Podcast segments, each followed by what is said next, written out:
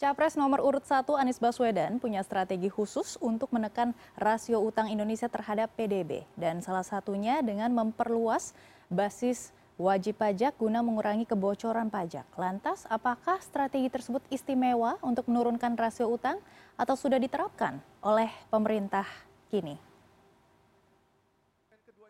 Presiden akan menjawab pertanyaan yang telah dibuat. Dalam debat calon presiden, Capres Anies Baswedan menyatakan bahwa rasio utang pemerintah idealnya dijaga maksimal 30 persen dari produk domestik bruto. Anies menilai strategi perluasan basis pajak akan dapat menurunkan level rasio utang pemerintah tersebut hingga jangka waktu 2029. Seperti diketahui, utang pemerintah hingga November 2023 tercatat sudah tembus 8.041 triliun rupiah, naik 487 triliun rupiah dari posisi November 2022 yakni 7.554 triliun.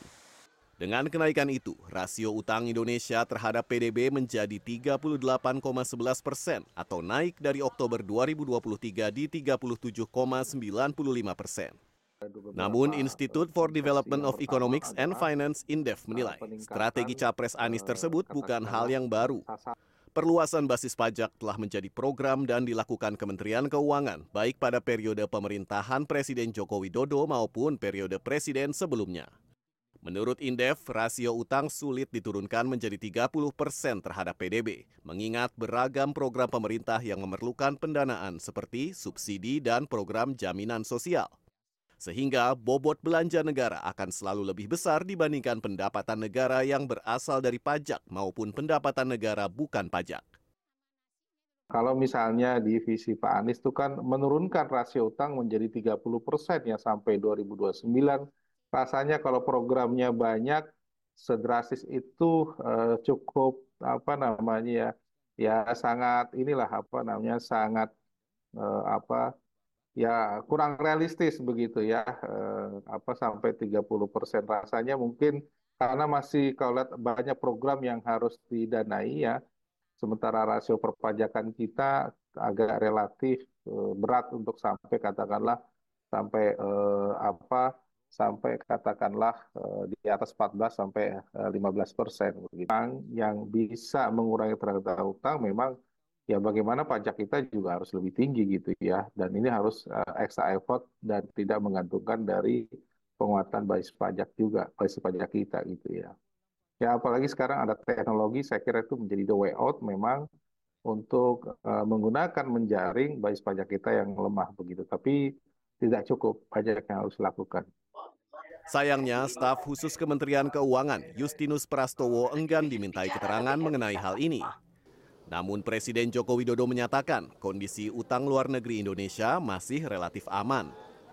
Dalam Undang-Undang Nomor 17 Tahun 2003 tentang Keuangan Negara ditetapkan batas aman rasio utang pemerintah terhadap PDB maksimal 60 persen. Undang-undang kan memang memperbolehkan sampai maksimal 60 persen. Dan kita juga harus melihat bahwa uh, utang kita dibanding dengan GDP itu masih masih pada kondisi baik dan aman lah. Masih di bawah 40 kan. Yang paling penting hutang itu harus dipakai untuk kepentingan-kepentingan yang produktif yang bisa memberikan return pada negara sehingga negara nanti bisa membayarnya dengan juga adanya kenaikan GDP kita dari tahun ke tahun Meski Presiden Joko Widodo menyatakan aman, Indef mengingatkan ada banyak resiko yang muncul dengan terus bertambahnya utang, yakni resiko nilai tukar dan resiko suku bunga. Hal itu yang membuat pembayaran utang selalu meningkat dari pokok utang itu sendiri.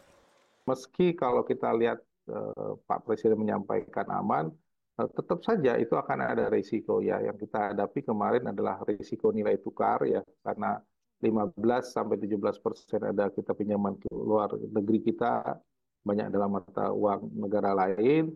Kemudian juga uh, ada risiko uh, apa namanya suku bunga. Kita harus membayar mahal uh, tiap tahun kita berutang hampir 500 triliun.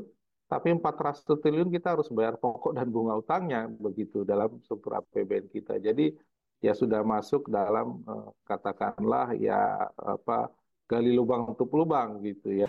Adapun strategi yang bisa dilakukan untuk menekan rasio utang pemerintah antara lain membuat aturan defisit fiskal menjadi 2% terhadap PDB.